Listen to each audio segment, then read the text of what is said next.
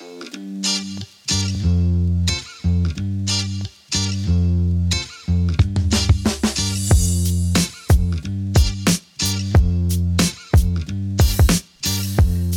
This episode of the podcast is brought to you by Double X Archery. If you know me, I've got two big hobbies. One of them is soccer, which is why I talk to you week in and week out into this microphone, and the other is hunting. And recently, a place that I am familiar with and love dearly, Double X Archery, has upgraded to a larger facility here in Leesburg, Virginia, where they host a number of services in their 5,500 square foot facility.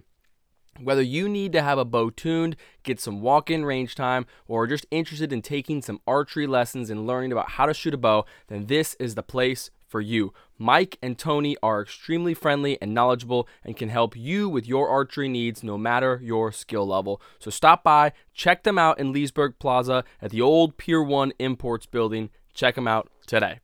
All right, hey there, folks. Welcome to another episode of the Next in Line podcast brought to you by the RFK Refugees Sports Network. Uh, this is coming off of a two game spread over the course of a couple weeks, off of the, the back end of a bye week. Um, so I'm coming at you recording on the 3rd of August. Got a got a handful of days before our next match. We're gonna be taking a break this weekend. Won't be playing. We're gonna watch the rest of the USL Championship play, and that's not a big deal. Um, that's good stuff. Um, just a quick note uh, before we get into this, I want to just give a shout out to the Loudoun Stampede, who's doing multiple different uh, fundraisers right now, and uh, give give them a quick plug about their uh, United Against Cancer shirt, which uh, all profits to that shirt are going to the Susan G. Komen Breast Cancer Foundation. If you haven't heard about this, check out the Loudoun Stampede on social media or go to loudonstampede.org online and go to their store. There's a whole section about the United Against Cancer shirt which has a really cool outline of Loudoun County and the words United built into that, as well as some pins uh, that are, are really, really cool. So check those out today. Um, so jumping right into the, the match spread of, of recent matches. So we had a game against Miami, and I had called this a must-win game. You know, kind of get get Loudoun's season back on track. At the time, we had 12 or 13 games left in the season, um, 12 I think, and uh, it was a must-win. And uh, spoiler alert, we did not win it. Uh, it does not mean that we're mathematically eliminated, but the road is only going to get more and more narrow and more and more steep as uh, a little I don't know uh, imagine yourself on a, a, small little trail trying to traverse a mountain right now. Um, it, it is getting it's getting very bleak, I think, for Loudoun fans as we watch the rest of the pack uh, pull away or solidify positions on the table. Right now, we are sitting at 11th on the table, so we're not in 12th, we're not in the last. Um, but it's it's really really sad time because this was the season where we had the best chance, just mathematically speaking. We're eight out of 12 teams in the Eastern Conference um, in, the Eastern Conference, that wasn't super strong. Uh, not certainly as strong as the Western Conference right now, as it seems.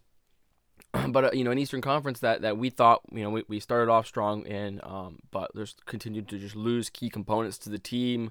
Uh, starting with Kasau Samake, which is a huge bummer. Um, quick shout out to him. Uh, I don't know what DC United's deal is. Uh, it sounds like they just brought in a new left back, Eric Davis, a Panamanian, uh, Panamanian um, international so I, don't know. I don't think that we are eligible to to take Kasau Samake back on loan. I don't think you can do multiple loans. I'm not sure how these small term, lo- short term loans work though. So we'll see. Um, but back to Miami. Yeah, you know we, we lost Jack Jackson Hopkins as well back to DC United. Uh, these these little you know loans are, are getting more and more tedious, more frustrating. I think I, I get why DC United wants the depth as they go into the Leagues Cup. League yeah Leagues Cup. I don't know this, uh, this it's a really interesting cup as, as we take on play, uh, teams across CONCACAF. Uh, we DC United does. Um, but it was really bad timing for us. Jackson Hopkins has been playing really well and has been a huge component to our attack. Um, so, you know, losing him at this time is, is just tough. Uh, Jace Clark had a, a excellent performance off the bench. Uh, he got um, the man of the match nod for our team, obviously not for the match as we lost two to one. Um, but he did a lot more in his uh, less than a half of, of time. He had a lot more than just the brilliant off the line save that should have been the USL Championship save of the week, but it wasn't. Um, absolutely wonderful stuff. So Jace Clark Uh, and and that's all we'll talk about Miami. Miami that, that should have been that was a game we needed to win at home. We beat them away and we needed to win it and it, we didn't. Um, and it wasn't for the lack of a of a good lineup. You know, losing Jonas Lehrman for that match because of uh, his suspension uh, wasn't great either. Not great timing. But um, moving on. So we then hosted Memphis 901 FC, who is I, I would argue a powerhouse in the Eastern Conference year after year. They consistently are in the top two, three, or four um, spot. I think they're sitting right around the four spot when we played them this year. We played them week one and thrashed them. Um, let them kind of come back in the game as, as we got a little uh, relaxed in the second half. But, uh, know, I mean, it, we absolutely beat them down. But then, uh, obviously, they had a, a, a, really, really good run of form and climbed their way up the table uh, in, in, the way that we fell down the table in the midseason uh, chunk of right recency, and and then they had a couple of bad games uh, in, a few weeks, and so I, I, would, I would argue that they look at this Loudoun match as a part of that uh, this bad run of form. Um, result was uh, a nil-nil tie. But I think that the big takeaway wasn't was number one formations, and I'll talk about that in, a second. But uh, was the the wonderful uh, matinee kickoff. I think that the it, it, was a better crowd than I think I thought we would have had at 11 a.m. Um, kickoff, and, and there's a number of reasons why.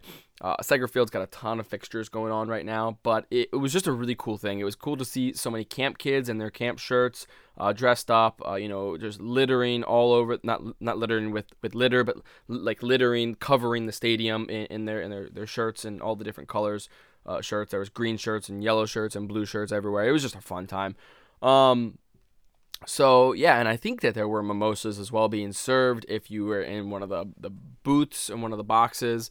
I, I don't know if the liquor licenses permitted it outside of that, but I, I, am sure that there were canned ones. I did not partake in 11 a.m. Um, alcoholic beverage um, on a Wednesday. Uh, so formation was a bit odd. You know, Jace Clark obviously is man of the match performance uh, for for the Next in Line podcast, the man of the match uh, performance against Miami, earned him a start, uh, and uh, this time it was kind of at right back. He was kind of searching up and down that right side of the field in a fullback role.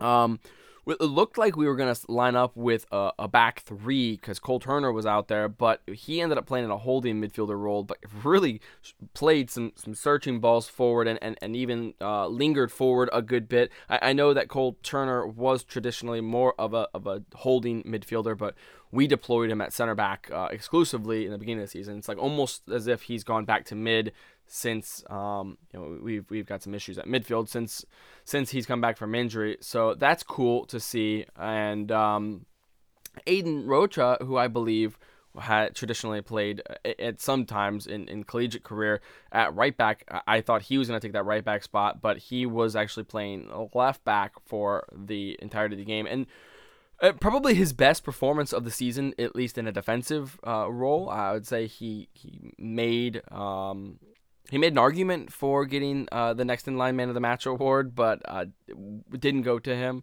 Um, no, no Tommy or Khalil up top to start which kind of meant we were a bit flat in our attack. All of our attacking opportunities kind of came through long balls to, to Zane over the top on the right wing in hopes to, to find Zach Ryan in space.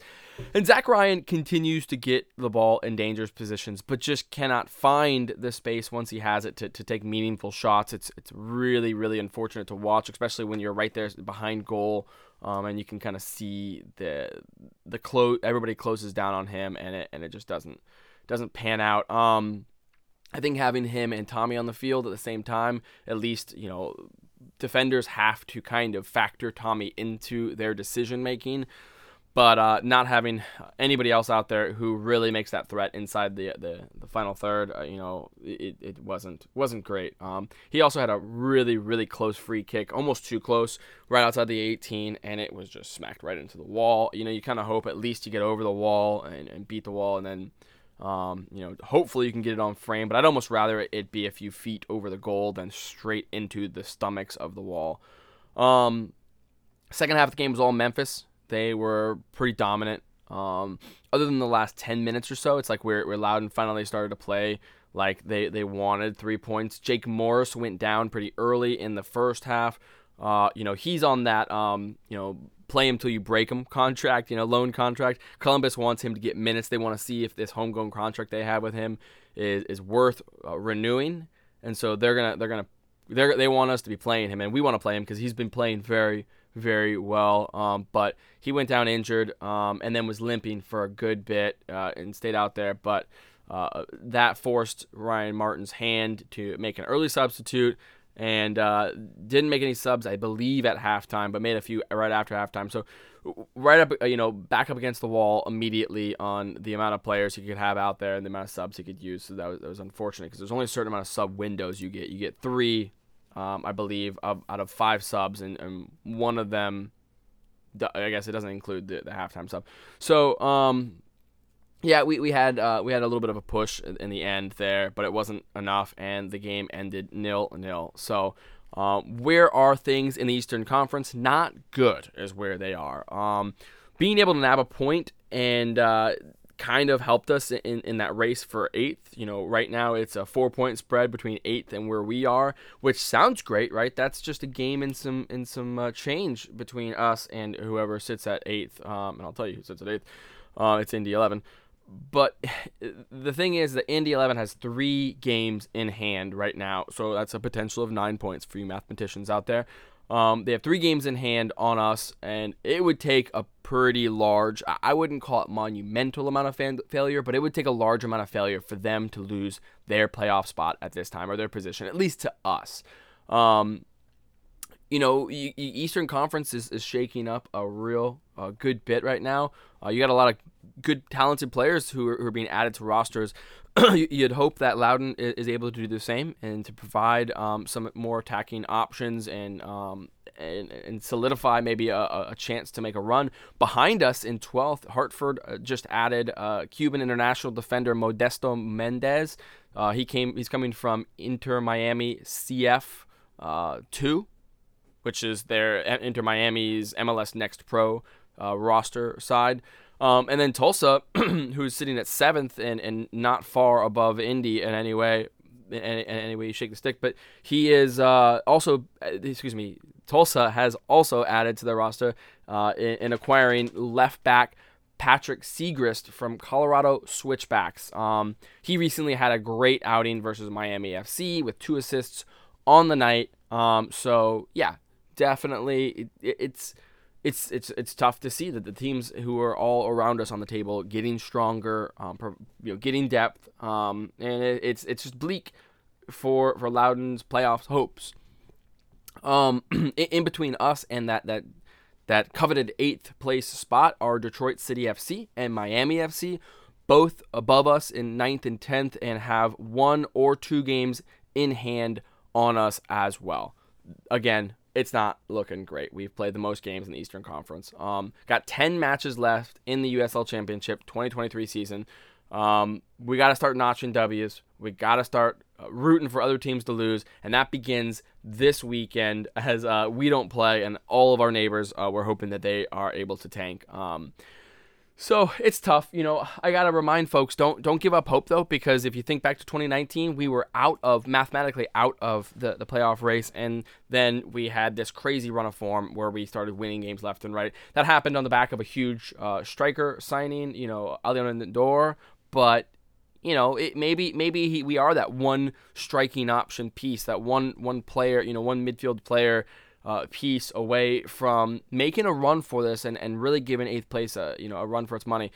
Um, next up, we got our West Coast tour. We got two away matches on the West Coast, starting off at a tough San Diego Loyal team. San Diego Loyal is kind of the Detroit, uh, excuse me, is kind of the Memphis 901 FC of the Western Conference. They are in fourth place, I believe, overall, and they have. But the only difference is that Memphis has had a tough run of the last few matches, whereas San Diego Loyals won all of their last three matches. They tied uh, their a match before that, and they have not lost a single match since mid or late June. Um, Evan Conway has been lighting up things, uh, and, and Tumo Moshobane also has, has been his assist man in recent. They've been just tearing things up. Uh, look for names like Joe Corona to, to make big plays in the midfield. He's kind of a holding midfielder, but is is definitely able to, to find and provide attacking options by uh, sending ball over the defense. Um, and then also former DC United winger Adrian Perez. He uh, is, is going to be able to provide some firepower to their attack uh, as well. Um, and then we've got after San Diego Loyal continuing on the West Coast tour, we got an away match against Las Vegas, and this is what you want. Um, you know, San Diego would be great to get a point. I don't know. It's going to be tough. Um, we haven't performed well on the road. You know, we're not performing well at home. But um, if we could get a point there, that, that's about as good as I think we can do. You know, to steal three there would be a, a huge upset, and I'd love it. I'd be a fan of that. But Las Vegas is, we're gonna go. I'm gonna use this term again. It's a must-win. It is. They are arguably the worst team in the league. They are not adding players right now. They are not strong. They, um, they their leading goal scorer has I think four goals. This is not. Um, they are the weakest team at least when you consider points. Uh, I, I think that they do have wins. I think they have 11 points on the on the on the, on the league. This is a must-win. This is not a that you cannot take a point. Um, you, you cannot give up any points. This is a must-win, even away. Um, the boys have got to dig down deep and, and find uh, something to, to work in. So um, that's it. That's it on Loudoun, uh, Loudoun stuff. I'm gonna do two last segments, and the first is a little special segment to uh, to cap off the the, the f- finishing of the Women's World Cup group stage this morning, um, and, and talk about that a little bit. Um, you know, first off, I, I want to just say the underperformers of the tournament uh, you have to mention the United States, you know, kind of playing flat and, and lacking some real creativity. Um, something that uh, the USA has had issues with in the past early on in, in big major tournaments. So you kind of hope that they they're able to to shake it off. I think they play Sweden next. Um, which is not going to be easy. I, have got them pretty high up on, on my power rankings. Um, but uh, yeah, you know, you'd also hope that Canada could have edged through. Uh, but personally, I had Nigeria taking that number two spot in Group B, so um, no no huge surprises with, with Canada. I wouldn't call them a, technically an underperformer in a tough group that they had. Um, and then the, the biggest underperformer everybody is probably talking about is is a team that had high hopes and, and maybe were one of the favorites to, to win the whole tournament. Germany not making it out of the group stage. Um, had just a really, really bad run in, in, Group H, even though they started off with a massive 6 0 win over Morocco to open the campaign.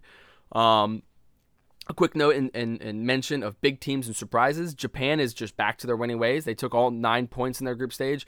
Um, it, you know, if you remember, you know, a decade ago, it was it felt like it was always in, in uh, you know Olympics or in the World Cup matches. It was always the final between the U.S. and Japan. Um, but they really didn't have very hard competition. I believe uh, Zambia, Costa Rica, and um, Spain.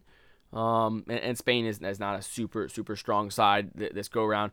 Um, England, I'd say, is the out and out favorite. I got a lot of folks who listen to this podcast and are going to be very happy uh, to hear that. Um, shout out to the Huddlestons. But um, they are, I would say, the out and out favorite uh, in my book to win this thing. The, the Haiti match was really their only stumble, but it wasn't. It still was a win. It was just a, a 1 0 win. Um, I think they played uh, Denmark as well, and it was a 1 0 win. And, and then after that, they're just uh, you know off to the races. Um, Netherlands have been really good, and I probably going to get some flack for this, but I think they deserved that top spot in Group B uh, over uh, Group E over uh, the United States. Um, France kind of seemed shaky at first when they, they had a, a, draw or a tie, I believe, to Jamaica. But once we realized who Jamaica was, Jamaica is is, is just amazing to watch, uh, knocking out Brazil uh, in, in, their group. That's just great stuff. So excited to see them. Um, uh, Sweden did what Sweden has done in years past, and they comfortably dispatched their group uh, and, and, were rewarded uh, with a match against the United States, who are the favorites for the tournament. So that's tough. Um, and then and then it was really cool to watch South Africa kind of sneak over the line over Italy, who, who just really now never found their footing. Um, don't you know if you're a, a, a fan of, of the Italy side, do not watch that that match against uh, you know it was, it was essentially Italy versus it was it was Italy versus South Africa for that number two spot and um, it all started really rough when Italy had the one of the worst own goals of, of, of World Cup history. Uh, so a quick rundown of my power rankings as I have them. Um, I've got England number one, Sweden number two, Netherlands number three, Japan number four. Even though they got nine points, I know, but they were in a weak group. And I've got Australia number five, and then in the rounding out the top ten. Uh, no one's gonna love to hear how far the United States I think dropped from number one to not to nine is where I have them right now. Uh, I'm sure it won't make people happy, and I'm sure the United States isn't going to get knocked out just right away. But you know, I just I, the way that they're playing, I, have got them all the way down at nine. At six, I've got Switzerland. Seven, Colombia. Eight, Nigeria, and uh, in the ten spot uh, is is probably the the biggest upset, the, the the biggest giant killer right now, which is Jamaica. Um, all right, so then the final segment of this episode is going to be a Where Are They Now segment, and I'm going to talk about someone who's been making headlines recently, and that is left winger Tyler Freeman. So I like to open these up and talk a little bit about where the significance of Loud United to remind everybody who he was or who this player was. So Tyler Freeman burst onto the scene um, and was one of the bright spots for Loudoun during the tough 2022 season. Uh, he's his, if you recall, you could you could tell who he was uh, from a mile away on the field because of his flashy tattoos, and those flashy tattoos kind of matched uh, uh his his flashy play. Um, I, I, guess you could say, because he often was just streaking around uh, the the field and, and just running laps around opposing defenses and, and created countless chances for Loudoun's attack. Um, during his singular season with Loudoun, he recorded eight goals, which was a team high for the season that year and an assist in overall 24 appearances. Um, the the quick-footed winger came up through Sporting Kansas City, Kansas City's academy. Woof, hard to say. Which was briefly, uh, as we formerly know, Swope Park. Um, and, and, he also did a, a short stint with Karlsruhe SC's U19 squad in the Junior Bundesliga. Yeah, not, not sure. Someone can tell me how to pronounce that. Um, life after Loudoun. So where is he now? So um, after a great performance with Loudoun, he was courted by a couple of MLS sides and landed in Nashville SC, powerhouse of the Eastern Conference, but newcomers to the MLS in the last few years. Um, as of the recording of this podcast, he has yet to get a minute in the yellow jersey this season. Um, and was actually loaned at early on uh, after a few matches to Huntsville City FC, where which is the kind of a reserve and uh, plug side for Nashville SC. You could kind of say they're similar to Loudoun, but instead of playing the USL Championship, um, they're more directly tied to Nashville, and they play in MLS Next Pro League, which is a smattering of uh, of two teams for MLS sides as well as individually owned, uh, individually uh, managed uh, professional rosters as well. Uh, he moved to Huntsville alongside uh, former Loudoun attacker Azad Liadi as well. Um, in 10 appearances so far this season, he's only notched one assist, which was off of a wonderful free kick, and um, and he is playing right now in front of a regularly sold out arena in Huntsville, Alabama.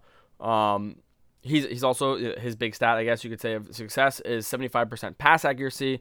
Uh, by mid June, Huntsville was sitting at the bottom of the Eastern Conference table, uh, in MLS Next Pro, but I believe have since climbed their way to midway in the table. They're somewhere in seventh or eighth, um, and that's out of 14. Um, but on the 29th of July, a major transfer happened. So, first, Nashville SC recalled Tyler Freeman from his loan in mid July uh, from Huntsville, um, which was around the same time corresponded with when their League Cup matches against Colorado Rapids and Toluca uh, were occurring. But he did not feature in either of those. He did not feature on the bench even. Um, he just wasn't on the game day roster. So I don't know if there's just coincidence, but uh, his loan was cut short with Huntsville, and on the 29th, Nashville agreed to loan him again to, but this time to Birmingham Legion for the remainder of the 2023 season, which 2023 USL Championship season, meaning that he is playing in our conference again.